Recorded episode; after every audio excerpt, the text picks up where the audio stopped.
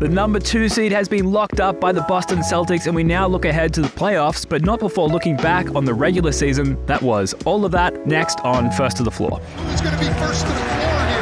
And it was Marcus Smart, as he usually is. That's not the first time we've seen a superstar in green and white sacrifice the body.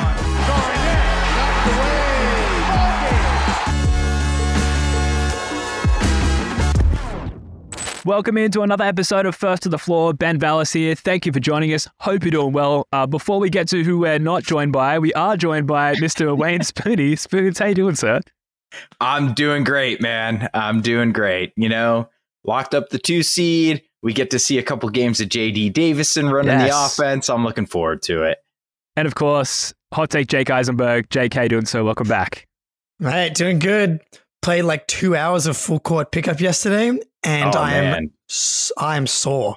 I'm I need I'm I'm questionable with soreness going into tomorrow. Horford, lower back Yeah. soreness. Oh, exactly. Yeah, yeah.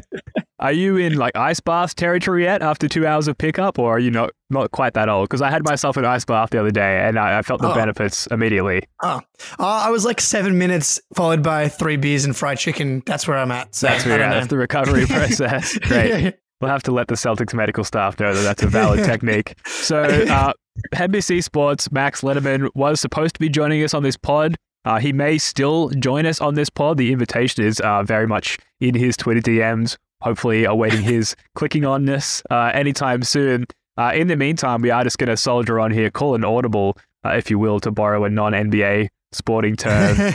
Uh, guys, let's just take a moment. This the regular season is practically wrapped up at this point. We've got two, potentially the two most exciting games of the season with JD Davison at the helm with the Jays for the final two games there against the Raptors and the Hawks. In the meantime, Spoonie, has this season met your expectations going forward or going in?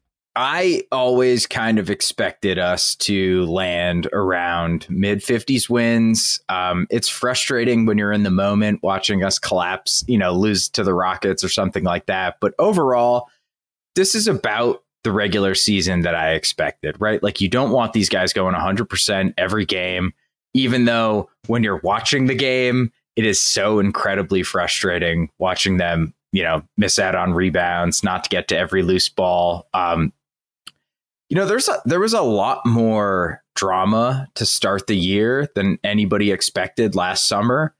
Um, you know, with with the Udoka stuff, and then everybody's hype for Gallinari. We're playing the Danilo Gallinari, Oh, you know, dude. highlights and stuff like that. And then you know, he's obviously not played a minute, and people have been in and out of the lineup way more than last year. Definitely more than the second half of the season last year. So overall, I think you take all that into account, and the East is really good. I mean, there's like even the Magic aren't even going to make the play in. They're a solid team, man. Um, so I think given all that, Mazzulla taking over like a day before training camp started, um, I- I'm pretty happy with the regular season overall. Yeah, look, when I predicted 62 wins, that was before our coach was our coach yeah, then. before Yeah. our coach turned into the horniest man alive, before Gallinari tore his ACL, and before I knew Rob was only going to play 35 games. So, like, if those three things, I if I would have known that, you know, maybe I would have said 55 or 56 wins. It's a pretty good Yeah. year. It's kind of a loosey goosey question as far as like, okay, well, uh, as far as your expectations going into the season, like, a, from which like week or day prior to the season are we snapshotting those expectations? Because in the like two weeks prior, the shit really hit the fan on so many fronts with the Gallo injury and, like you said, Spoonie, uh, the Udoka uh, horniness situation as well. um, so, like, after all of that, my expectations did plummet a little bit, and rightfully so. We didn't know much about Joe Mazzulla other than he was the paddle guy. Um, and, you know, was a favorite of Brad Stevenson, had been around the organization for, for quite a while. Ben was freaking just- out. Yeah. Yeah, of course, as I tend to do.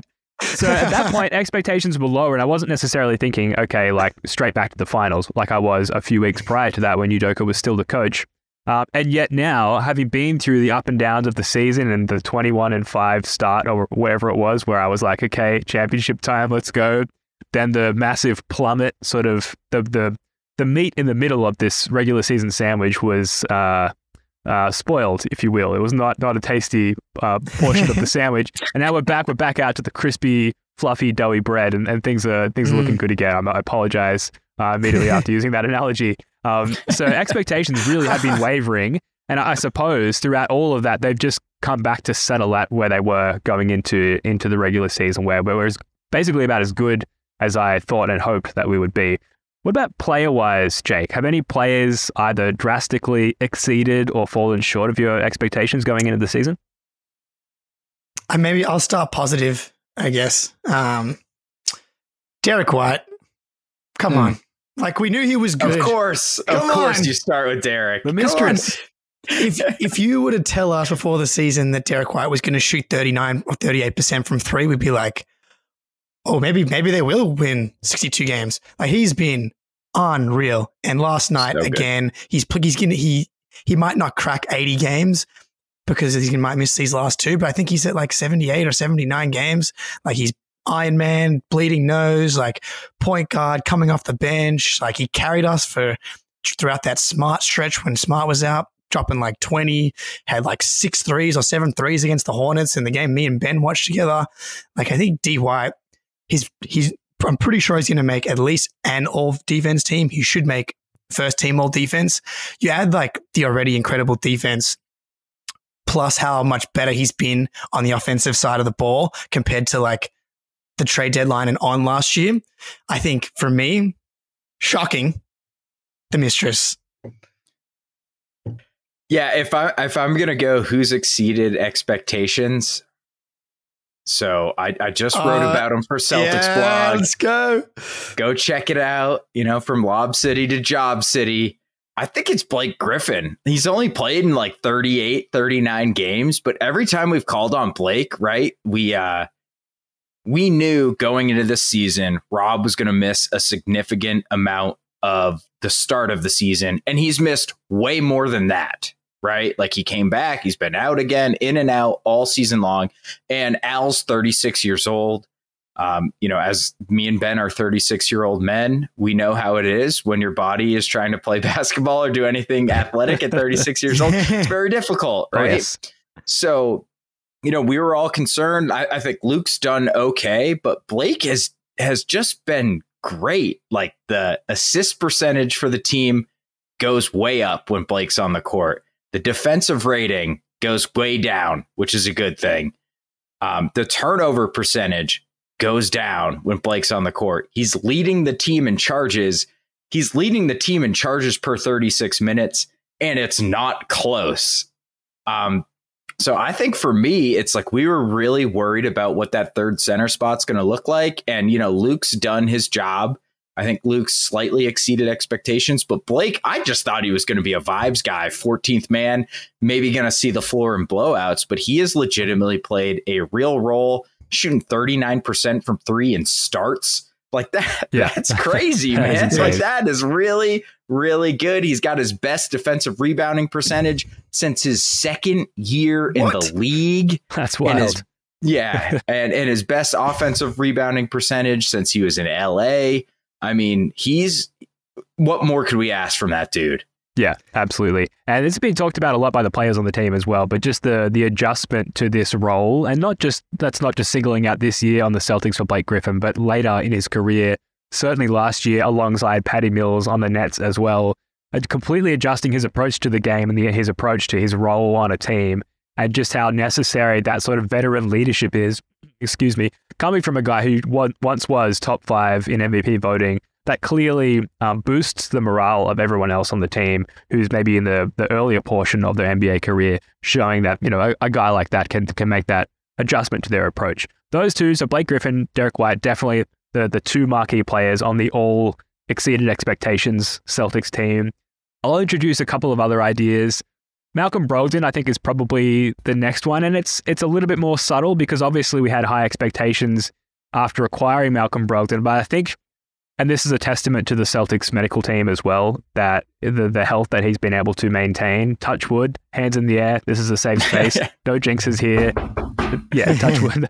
That's been fantastic. Just the way that that's been managed throughout the organization, and we're really now starting to see this ramp up from Brogdon and his contributions off the bench in that six man role have been absolutely incredible. And we were talking, you know, off air before going live, guys. Like, you know, we could do a pod on like the all what we didn't have last year team, and Malcolm Brogdon might be like the starting, you know, the, the, the most important entity within that team just because of how much it gives us as far as dribble penetration, some of that veteran leadership as well. He's an excellent defender for the most part. Um, and certainly he has ramped up his his team defense as well as, as being a Celtic. Um, his tenure on the Celtics has increased as well. So Malcolm Brogdon, I think, has just exceeded my expectations. The other one, maybe this is a little bit more debatable, but Jaylen Brown. I just think that he is Mm. arguably like up there with Tatum as far as his at least his status in the league. Maybe not outside of Celtics fans, but I think we're all in a space now where we'd be very comfortable him making All NBA and us offering him the Supermax. I think there are less detractors of that concept than there are promoters at this point. And like a year ago, if I'd said we're going to throw, you know, 230 mil or whatever it is at Jaylen Brown, that'd be, it'd at least be 50 50 in terms of people agreeing and disagreeing with that. And I think he has just elevated his game to such a degree. And we saw it, the underwater workouts prior to the season. He's really got himself in like tip top Oh, shape he's ripped. producing on the court. He's absolutely jacked. And I just think, yeah, he's ex- exceeded my expectations in that sense as well. Would you agree or disagree with that, Spoons?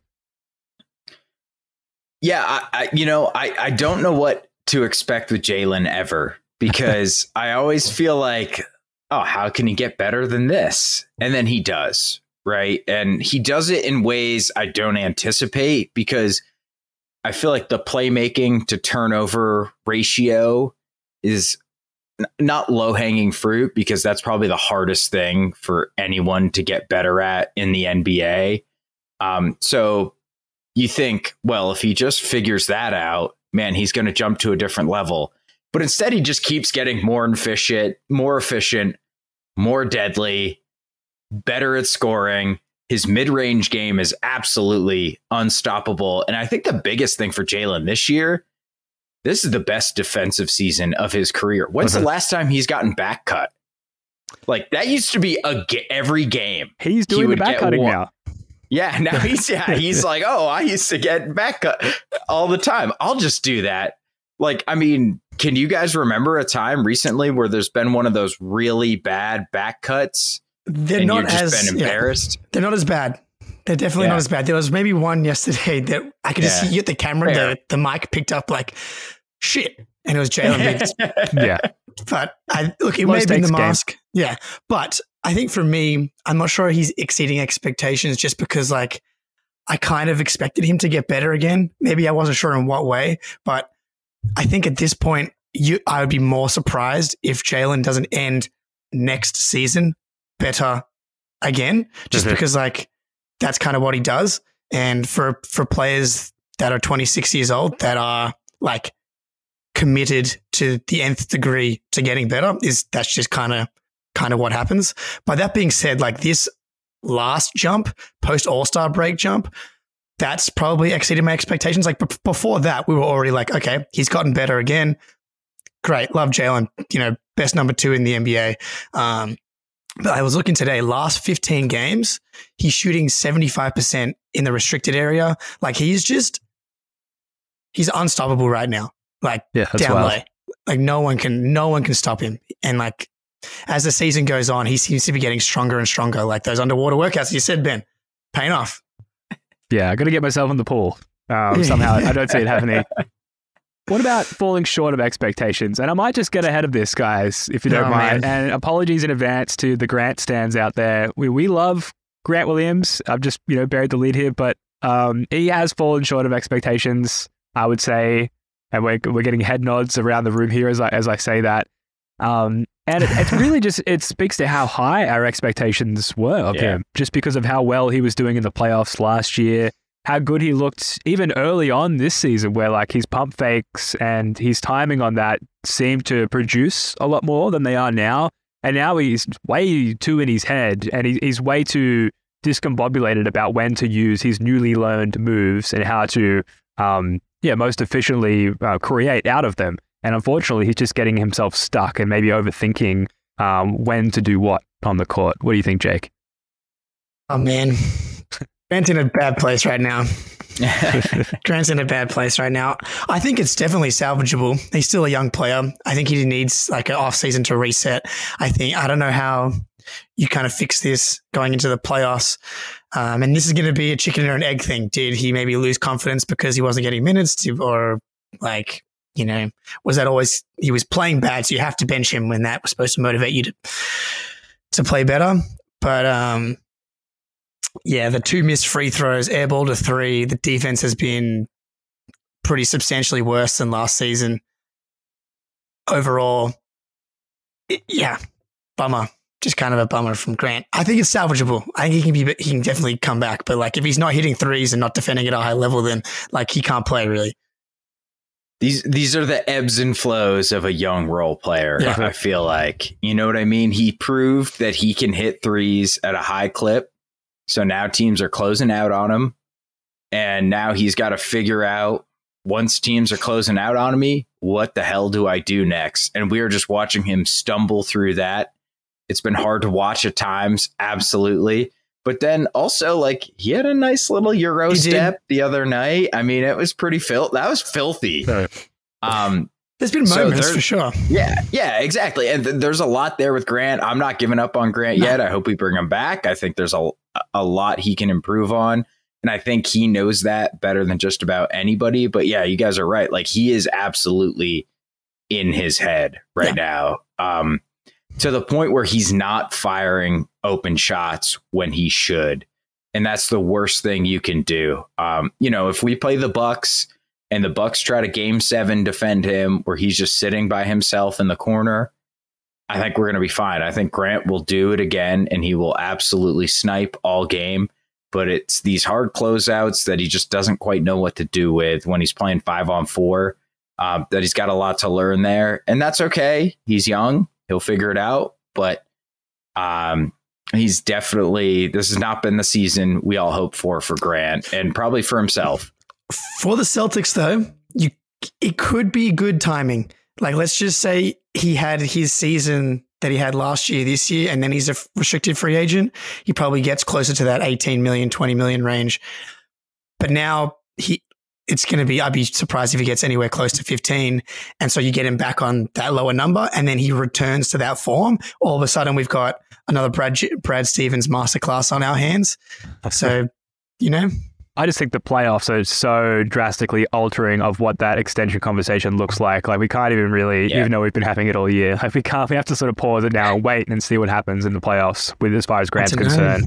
Before we continue that conversation. Jake, do you think that Grant's lost his rotation spot to Blake or Hauser or dare I say Muscala? Like as far as like Joe's trust in Grant? Well, that's why, like, I don't know if we do have to wait for the playoffs to see what this contract situation turns into because I think like Blake is taking his spot right now. Because right now, there isn't 20, 25 minutes available for Grant. Like, they, they're kind of just a different team than last year's team going into the playoffs. It was like they kind of had to play Grant 35 minutes because the, you know, the rotation, we like Rob was half, was like there, half the time. There was no Brogdon. Like, the team was was just different. Hauser wasn't there. Blake wasn't there. And Blake, man, Blake play like he was the best defender against Embiid. That's not saying a lot the other night because, but like he got one of the maybe the only stop on Embiid, swipe down on him. Um, but he's kind of shown that he can do that. And what's weird about Grant right now? Why are we loving Blake? Yes, we like it when he can make a shot. Um, but like he is like the epitome of Tommy points, first to the floor at the moment, like offensive rebounds. It's like, Grant, if you're missing shots, that's fine. Just balls to the walls, effort, energy, like complete grit. And that will kind of like open up the rest of your game for you. And we're just not seeing any of that. All we're seeing is like him in his head and him complaining to the ref. And right now, Blake is just so much more reliable. He's he was already a better decision maker on offense. Like you saw that clip we played earlier, the um the fake Jaylen handoff and then backdoor cut, like doing his best Maestro Marcus impression. Like Grant wishes he could do that right now.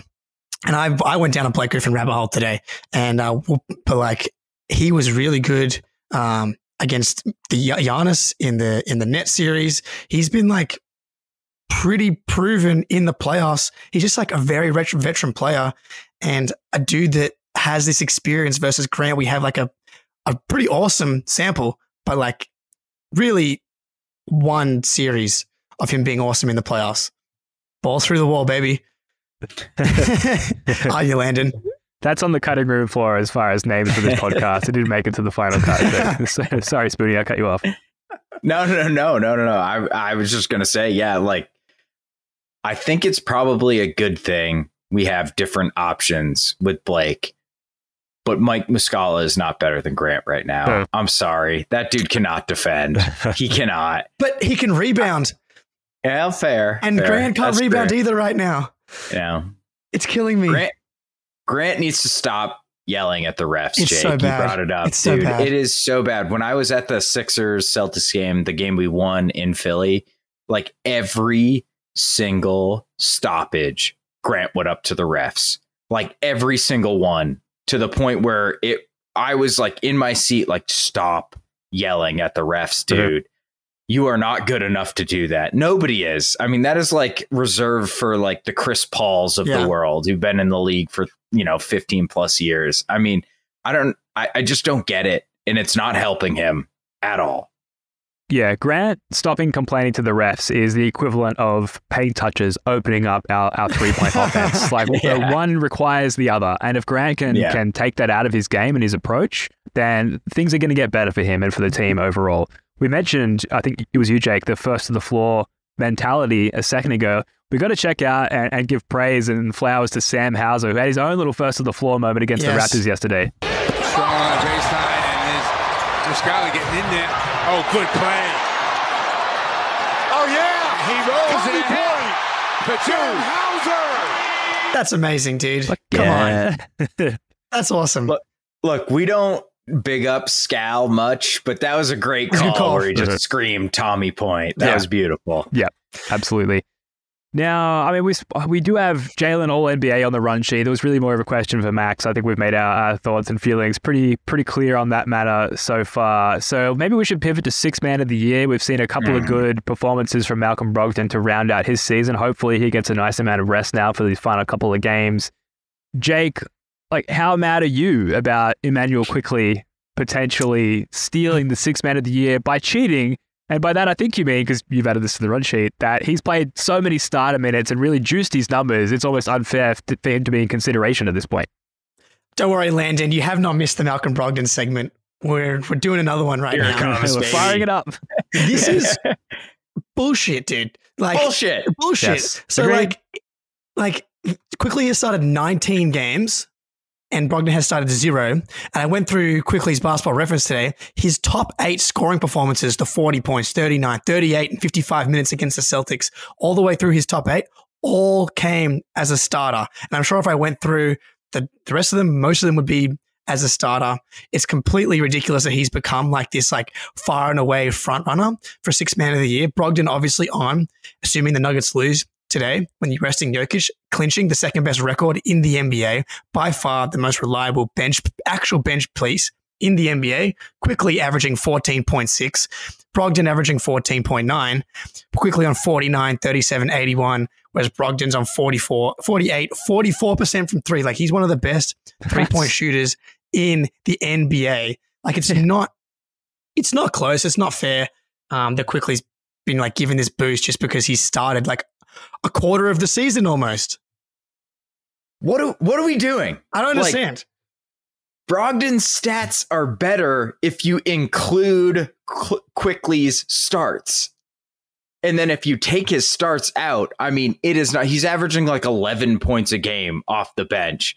Like, why, why is this even a conversation at this point? Like, Brogdon, more points, more rebounds, more assists, sl- one percentage point worse on field goal percentage, but his true shooting way higher. I, I do not understand. Like Quickley, okay, fine defender. So is Brogdon. So it's not like you can say, well, Quickley's locking everybody up and he's so crazy. Like that is not the argument either. So I just do not understand. It has nothing to do with the fact that I stand to win a bunch of money if Malcolm Brogdon wins six man of the year. Like I, I just do not understand how the narrative has changed so much. Is it because Quickley had that huge game against? It seems like that Quickley had that huge game against the Yes. Celtics when he played 55 minutes, and from then it's like, well, Qu- Quickley's obviously the sixth man of the year now, but his stats are worse. And then if you exclude his starts, it's not even close. So I, I- I just I don't understand. I really do not. I think it's just because there needs to be a conversation. Like the NBA kind of like prides itself on on propping up and then maintaining these conversations, like who's better than who. We've seen it, you know, to a disgusting level with MVP this year, Yes. and I think Quickley just exists as part of this conversation for there to be a conversation. But uh, clearly, it's Malcolm Brogdon. I talked about him exceeding expectations before. I didn't even mention the three point shooting and where he gets his threes from, sort of the, above the break, top of the arc area less like generation and ball fizzing around for him to get those really high quality shots off. And they're going down at, like we said, like an incredible uh, rate as well. So props to Brogdon. I think he will get the award. I think the conversation is just there to be had. But really, at the end of the day, I'd be very know. surprised if Emmanuel Quickley got it. Zach He's Lowe, a man. massive betting favorite. Yeah. Quickley is. I, I cashed. I cashed refuse out. to believe it. Yeah. I I got him at 13 to 1 and and like Zach Lowe didn't say he was the favorite on one podcast and I was like, "Yep, I'm getting out. That's that's the sell marker right there. Hmm. Like he should Okay. be the favorite." Um that shot last night, like 10-1 run by the Raptors, tie game. Just fuck it. Pull up three between the eyes. Whatever, dude. Like he's been playing so well lately in like in really big games and really big moments, dusting the Bucks, dusting the Sixers. You know, Smart's out, Tatum's out. I'll take over. I'll go for thirty. It's like whatever, man. Now, before we look ahead to the playoffs, we should just pause for a moment and quickly round the room.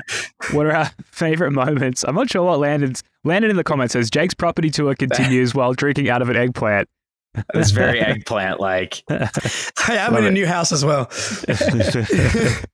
Amazing. Hopefully the owners don't show up while Jake's in there and he gets kicked out. yeah. the owners and Max Letterman both, hopefully. Uh, well, we want Max Letterman to show up. But anyway, favorite moments of the regular season um, before we all, you know, we talked about before going on air, ramping ourselves up as far as like podcast Mm. production and content production. Before we move forward to all of that, which can be stressful at times to output at the level that we feel like we need to, let's stop. Let's look back at the regular season that was. Quick round the room as far as what your favorite moment of the season was. I think you guys know what mine is. So I'm going to go last. Um, So, Oh. Spoonie, I'll throw to you. What was your favorite moment off the top of your head of the regular season? My, mine is very easy. I was in the building for Nice. that Tatum pull up three against the Sixers to ice the game, and then Embiid hit the full court shot. And I watched as all the Sixers fans stood up and were like, "We're going to OT," and I was just screaming, "He didn't get it off! he didn't get it off!" And Embiid, like, he didn't cheer. He was just Yeah. like, "Mm." Yeah. so I, I like you knew he didn't. But if the roles were reversed, I would be like the Sixers fans.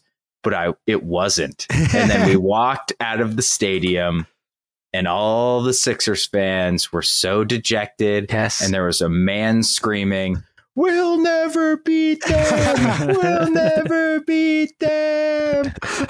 Fucking Tatum. Oh my God, And then I was like, that's right. Fucking Tatum. Um, so that is easily for me the best moment of the season, Oh, uh, such a amongst a, lot of great ones. That's amazing. Yeah. Jake? That's that's the best. When you sent that message to the Slack channel that you'd heard a grown man yelling "We'll never beat them," just brought me immeasurable amounts of joy. There's yeah, there was a lot when I was thinking about this today. I'll try I'll try not to step on Ben's because I'm pretty sure I know Ben's as well.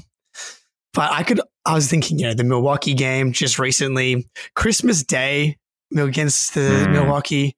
But honestly, opening night, it's all coming full circle. Celtics, Sixers, Tatum has like that two way monster performance, like 30 plus, like swatting Maxey into the into the stands. It was just like, oh, there's still there's still levels between these two teams. I know you guys had a cool off season and brought in PJ Tucker. Uh, but yeah, Al Horford's better than PJ Tucker. Everybody's writing off Al Horford, who's like 349 days younger than PJ Tucker for some reason. Uh, James Harden can't get by a single player on the Celtics roster, and it's only going to get worse as the playoff season playoffs go on. So that kind of that opening night, the vibes have just kind of like from there to now kind of feel pretty much the same as we like are on a cra- collision course to play the Sixers. But um, yeah, good times. And Philly was so hyped up heading into the season as well. Like a lot of Mhm. people had them as their number one pick, Yeah. and uh, the Celtics just shut that down in like three quarters. And we were running the playback for that game. Uh, the vibes. I think you used the word immeasurable. Uh, absolutely to begin the season there. My favorite moment of the season. I have it right here. I have the video footage. Yeah. I know Um, what this It is. It comes yeah. from early in the season, and we're going to hit that right now. Tatum moves to the screen, gets one from White. Now he gives it to White. Pulls to the Oh, basket. Throws up Blake Griffin throws it down. Yes! Throw it up! Up to the all-time slam yes! You can't not love that moment. Everyone on the bench loving it. Jaylen looks cool as fuck, just like giddy and enjoying the moment, breaking out of his sort of cool stance for a second there. Blake with the facial, like the old school dunking over Kendrick Perkins facial, but doing it a little closer to the ground, but in Celtics green, uh, which is amazing. And there was a couple of other Blake moments in the season, a couple of other dunks as well. yeah, I was, I'm gonna run one. Fuck it. Please, Um, let's go. yeah. Let's do it. Let us not forget the long road trip where we were on a back to back. Yes, this is going to be mine. If, I thought so. I thought Ben was going to do. Yes, me too. Me too. Yeah. Jay. When uh, you know, I don't think Al or Rob played, and we Yep. beat the Raptors on the road, and were delivered this moment. Smart. Back and VanVleet down. Gives up and down to Tatum. Tatum. Corner. Griffin. Oh! Another one! Count the bucket! Yeah, BG. Love Good. it. Yeah, BG. I think that was Grant too. Yeah. Yeah. So, but th- but that was also like in the midst of our just like levitating above the clouds as we proceeded to go to heaven. Like we just beat the Nets. Like KD, Kyrie Nets the night before flew up to the Raptors, and that was like that gritty comeback in the third quarter, spearheaded by Blake on the floor. And then the next game, we beat the Suns by like 50 in Phoenix. And the next day, next game, me and Ben met up to watch the Warriors game, and we're like talking all kinds of scary, scary stuff that we'll never talk about again. Before the game started. Yeah, before the game started. Suns win ruined us. Yes. So like that little snapshot in time where we went like 21 and 5, like Oh, that was that was amazing. I want to exist forever in that moment. Um, but the only reason I, I don't want to stay there is because we might be moving forward to a potential championship, and I really need to Yeah. see how this plays out. Can I ask you guys a question? I know we have the benefit of hindsight. Are you taking the 18 straight S my D Kyrie run or that 25, 21 and 5 run to start this season? Oh man. So I think we were 18 and 2 before we lost again because we lost the first two Yeah. and then ripped off 18 straight. Hindsight definitely does influence my feelings Yeah. towards two. I, I want to say Same. I want to say twenty one and five, and like feel free to correct me if you think I'm wrong. It just feels more organic. And I remember being sort of a more confused fan in that initial Kyrie stage, and there was a bit of emotional baggage there. Like, forgive me if I'm being over dramatic here, but we we just uh, traded away Isaiah Thomas, who was like maybe one of all time Celtics vibes lords. He Oh, was gone. We brought in Kyrie Irving. We're still trying to like get a finger on the pulse of like who Kyrie is, you know, what he means. It was before I think his commitment to staying long term. And uh, it was just a, a bit more of a seismic landscape for the Celtics at that time. And so while it felt amazing, uh, and we did have the young Jays there as part of that squad, it just felt a little bit more organic. Uh, we had had more time to fall in love with all of the characters on the team, and it just made that run a little bit more enjoyable. So that, that's my take. What do you think, Jake? I'll I'll play the other side here. Um, but like, I it was just the fact that it was the ex- exceeding expectations. It was it was just you didn't expect it, and there was one game in particular. It was against the Th- like the OKC Westbrook Paul George Thunder, and they were, had won like eight ish in a row, I think. And but a lot of them like there was a game against the Hornets, like they didn't feel like the of were a little lucky, but they went into OKC and they like had this comeback and took down the Thunder, who were like one of the kind of West favorites at the time. And then like that same day, I went to a music festival and I wore my Isaiah Thomas jersey, had like my Patriots beanie on, and I just met this this dude from Boston just like came out of the crowd and was like. Dude, what are you wearing? And he's like, he's like, what are you? That's my, that's the accent. Sorry, Spoonie.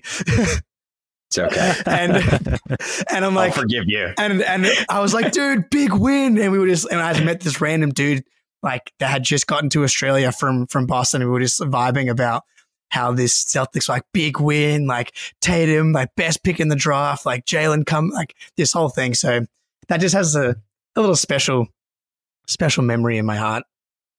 The one downside from that 18 and 2 is it felt like our championship hopes died the Mm. second Gordon Hayward's leg, you know, ankle snapped, right? So it was like, wow, yes. we're really good, but I don't think we can beat LeBron good. Um, whereas this year it was like we might be the best team ever. Uh, so I don't know. It's a tough. It's a tough pick. It's a very tough pick. We ended up taking LeBron to seven, so that was a great year. I don't know. I can't pick. We're gonna call it a tie. Yeah. Oh, we'll clip that. That's a really good question. Um, tweet that out on, on socials. Uh, now, just very quickly, one more thing before we move on to, to looking ahead to the playoffs. Jaylen Brown was awarded the Red Auerbach Award. He was asked about that after the game. We're just going to run a little clip here of Jay, Jaylen's post game comments from yesterday. I think Red Auerbach had a vision um, for this organization, and so many years later to see that vision still being maintained, I think is um, amazing, and I'm grateful to be a part of it. Especially when you are highlighting things that you know necessarily don't have to do with stats or analytics, leadership um, on and off the floor, um, being able to receive an award um, for something that you know doesn't necessarily you see some type of value for um, that doesn't always come up in the stat sheet. You know, I, I appreciate stuff like that. You know, um, I put my everything into this team. I put my everything into this city and organization since I've been here. To so to see um, or to get that um, award, I thought mean a lot. I was grateful. So, and I'm not saying that Jaylen doesn't deserve this award because he absolutely does. I just want to make that very, very clear. But there's there's probably at least five guys on the team that you could appropriately give this award to, and there'd be no question, no argument. But I see this a little bit as the organization pulling out all the stops, doing everything they can to to acknowledge Jaylen Brown, to recognize Jaylen Brown, and to show him some more love, just because it has been his sort of indirect feedback, maybe back to the team, maybe back to the fan base in recent weeks. Spoonie, like, do you agree with that angle at all, or am I just completely overthinking it? I, I, definitely think there's something to it. Um, but also like Jaylen has been sort of I I don't think you can say other than Marcus Smart, there's any player who has integrated himself with like the community in Boston more than Jaylen Brown, which is ironic because everyone talks like Jaylen's looking for the first bus out of town the second he can. Um, but like you see Jaylen, he's on the streets, man. Like he's in the North End, like opening up his store or Seaport, wherever it was. Like he obviously cares about the city. He had those quotes like two years ago, like this is my city now. Like this is where I live. This is um my spot. And he just seems to be very, very involved in the community as well. So I think it's, you know, I I definitely, you know, I'm, I'm pretty cynical. Ben, I'm with you a little bit that they're like, well, you know, stay around, Jaylen. Why don't you sign that extension this offseason? There's definitely some of that, but um, you know, I you don't. I'm not saying Tatum doesn't do charity work and stuff like that, but it seems like other than Smart, who is just like an angel with that type of stuff, um, Jaylen's right there with him, man, in the community. Yeah, I think they kind of had no choice but to give it to Jaylen in a way. Yeah. Like, can you, like, can you imagine like they gave it to Tatum? They could have given like who would have been deserving as well, but I think two both things can be true, and that Jaylen could have can be like the most deserving of that award, but also be like in the context of where everything is with his contract situation, like they kind of had no choice but to make him the one that got the award. But you listen to his comments, and then he had that Shams interview, which was like obviously very purposeful to kind of like at least get his words with his face and everything out there off the back of the Ringer article and that other uh, New York Times article, and be like, you know, where me and Tatum are part of each other's, you know, destiny at this point. I'm paraphrasing, but he used the word destiny and Tatum in the same sentence. Love that line. I was like, that's pretty awesome. And so, and this stuff definitely matters to Jaylen to hear him talk about like being recognized, not just for his work on the court, but for how much he values off the court and for him to be recognized for that. Um, and yeah, of course, build the the Mask JB statue like after they win the chip this season, or if they don't. And then we're, now we're getting like people in the crowd with the mask Yeah. on. Like, Yeah. come on, man.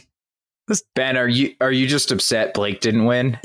Partially, yes. I'll always be upset when Blake isn't recognized for the, the perfect specimen of a human being that he is. Um, now, thank you for asking. Quickly, a tight five on the playoffs. We are going to have Barstool Greeny on the show uh, in a week or so to preview the first round, unless he doesn't turn up. Uh, so just a, a tight five before we wrap up. And excitedly, we are on track to wrap this thing up like well ahead of the hour mark, which is incredibly rare for us. We'll start here. Spoonie, do the Heat scare you? And we've been asking that question a lot, but I feel like our take on the Heat, our wariness of the Heat has been wavering quite a lot in the last couple of weeks. It feels like it's dipped a bit, and that sort of universal fear of the Heat is no longer there. Are you aligned with that? Okay, I fancy myself as a bit of a dude who lets the numbers like dictate what I'm thinking and my takes, right? I try to anyway. It doesn't always happen. I was afraid of the Heat until Jake, I, I don't think it was last episode, maybe it was the episode before, laid the absolute all time smackdown on the Heat. Yeah, and was basically like, there have been basically the Hornets since the All Star break. So I was afraid of the Heat. Um, but it just seems like Lowry is not that guy anymore. Like, even from last year, he's even worse than that. And if you go and like check Heat fans' temperature on Lowry, they are so mad he is on their team. Um, as the Heat are up 20, Yeah, according to Landon Lakes as he started Philly. as he started talking, I was like, I better just check the score of this game, and they're up twenty on Philly, and Embiid and Harden's playing. That's all right. So I, I was afraid of the Heat, but yeah, realistically, like I trust Joe can at least he's gonna get out coached somewhat. But Udoka got really outcoached by Spoelstra last year, and we still ended up winning in seven. This is a worse Heat team. I don't think Joe is going to be worse from a like chess move standpoint than Udoka. Maybe he's a worse people motivator, but I don't think he's a worse like X's and O's coach, and that's what you need against Spoelstra. These guys are going to be motivated. They know they know what's at stake. So I am no longer, thanks to Jake, afraid. so thank you. You're welcome. Yeah, they, they Thank you, are Landon, for the score updates as well, by the way. sma- Much appreciated. they're performing the smackdown on the Sixers right now, which you can spin positively again. Like this Sixers team did, like they have to play so well to like Embiid has to play. And he's having he's got 15 at halftime. Guess it's not. This this rest of this team, dude. Harden three for 10, like two turnovers. Yeah, you're, you're. We talked about it off mic, like the Sixers and the Nets, like that could that could extend a little bit. Up Landon up seventy now. Um, the Heat have the ability. Like I don't think it'll be a sweep. Like I think the Heat could like win game one, and then the Celtics come back and, but like they'll win. I'm not. I'm not scared. Like if it goes to six, whatever. Like I'm not particularly worried about like actually losing a series to the Heat. Um, it's just the the ghosts the of of Mhm. Bam and Jimmy and Spo. Like they've d- proven enough where. You, you- you're going to have some of those feelings. I'll be nervous before a Heat uh, series starts, but objectively, they're just like not a consistently good team.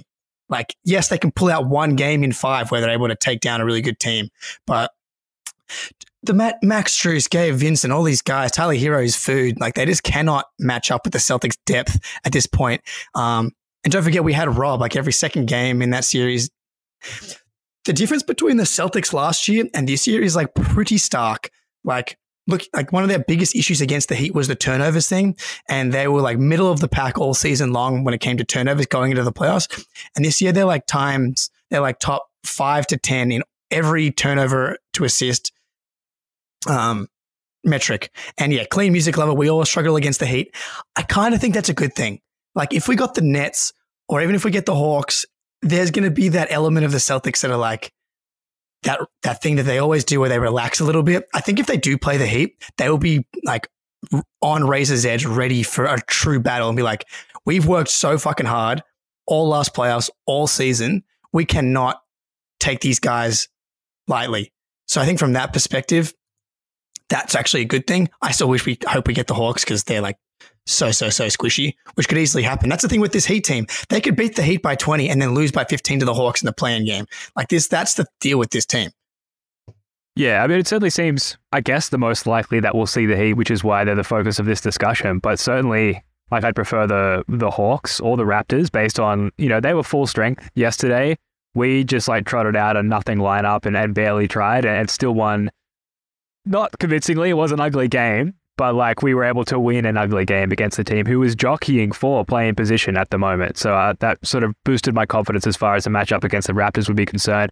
At the end of the day, I'm not particularly frightened now of any potential first round matchup, but I suppose the Heat are the ones that scare me the most of, of a group that don't scare me much at all collectively. And it's just because of those ghosts, like you mentioned, Jake, and the coaching prowess of, of Spo as well does concern me a little bit.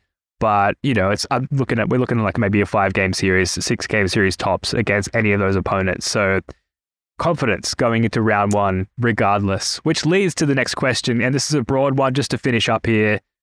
Spoonie, I mean, I always hesitate to ask because like we're all big Celtics fanboys. Obviously, we're pretty confident. In fact, I'm maybe the one who should be asked this question because I'm the one who's is sort of the most neurotic when it comes to the C's. Like, how confident are you, broadly speaking, heading into this playoff run, given everything we've seen this season, given the level of health for the Celtics? Jake mentioned we've got so many more tools in the tool belt that we didn't have last year. We've got more experience because of that finals loss last year. How confident are you in, in getting back to the finals, let alone winning the finals? So, uh, look, I'm the guy who said if we lose in seven in the Eastern Conference Finals, it's a successful season. So, I, I mean, like, even if you're the favorite, unless you're the KD Warriors, the favorite only has like a 25, 30% chance to win the finals. And that's 538's got us at like 27% right now. I think that's about right. Like, we are the most likely team to win the finals. And I feel that way, but it's still less likely that we win. Like it's not as likely that we win. Does that make sense? Yeah, Am I just like talking There's- in like there's still quadruple a negatives? Seventy-three percent chance that we don't win. Right. Yes. There's a, there's, you. yeah, there's Thank a you. reason we're still like plus 400 or plus 450. Like that's, Right. if that was, you know, minus odds, then maybe we'd feel differently. We'd be the KD Warriors, but we're not. And that's what's interesting about this season is that there isn't a team that's just like a cut above anybody else. Um, yeah. but but, yeah, I don't like, want, yeah. Come on, like let's well step away Yeah. from the numbers for a second. Like, come on, Oh, like how, how We're winning how the confident are you? finals. Yeah. We're I've- winning the there we go. finals. This is the team, baby. We got Brogdon. We got integrated Derrick White. It's over. Rob's healthy. It's over. I've never been more confident just because of how well we match up with the two biggest Yes. roadblocks to the finals, and there's no one in the. We need, we need the fucking Warriors. Bingo. We need the fucking Warriors to lose and not make the finals. Please play the Suns in the first round, that's, Warriors. That's literally Please. the only team that I'm afraid of. Give me the Suns, easy money. Like that's not a problem to me either. It's literally and the way that we match up against the Sixers and the Bucks, like you you can't come out of that Sixers game feeling good. Like we just own them without without Rob in those non Embiid minutes where we had Luke instead of Rob. And I'm sorry, Luke, I can't. I keep doing it. Rob is so fucking good. He's so so good. like he b-ball Paul Paul Reed was getting offensive rebounds and creating extra possessions, keeping those non-Embiid runs to like a minimum. Rob Williams in those minutes is just going to wreck everything.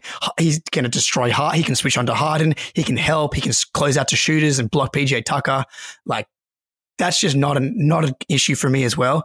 And this Bucks matchup, like now Middleton goes down with an injury yesterday. Like you don't want to see injuries, but even before that knee injury, like this Khris Middleton that went on that crazy like MJ esque Celtics killer run to the finals, that guy has not been around He's gone. s- since then. Like, yeah, he can still hit contested shots defensively. That was that's more of an issue for the Bucks is that he is not that guy anymore. He was their best wing defender, and like they are like, yeah, bring him out, bring him out, no issues. And so like they don't have a single player. Jrue Holiday is their best chance to guard guys one on one, and there's going to be mo- there's going to be a game or two where Jaylen and Jayson combine for the ten turnovers. Like they're not going to walk over the Bucks, but they have the matchups in like what the Bucks do well does not translate to dominating the Celtics like it does to dominating the rest of the league. It just doesn't. So I'm as confident I've been about the Celtics winning a title in the Tatum and Jaylen era, and it's not particularly close. Like this team, no, no healthy Rob. Derrick White, borderline all star, not even a question. Malcolm Brogdon should win fucking six man of the year. Like they've been coasting. They have the fourth best defense in the league, and it's been so obvious in like how many of our losses are like they kind of just didn't try. The fact Yeah. that they have the fourth best defense and they didn't really try. Al Horford, go watch the Warriors game where they won in OT. That's the dude that's just like hiding, lurking in the shadows. He's coming. He is coming for you, and there's nothing you can do about it.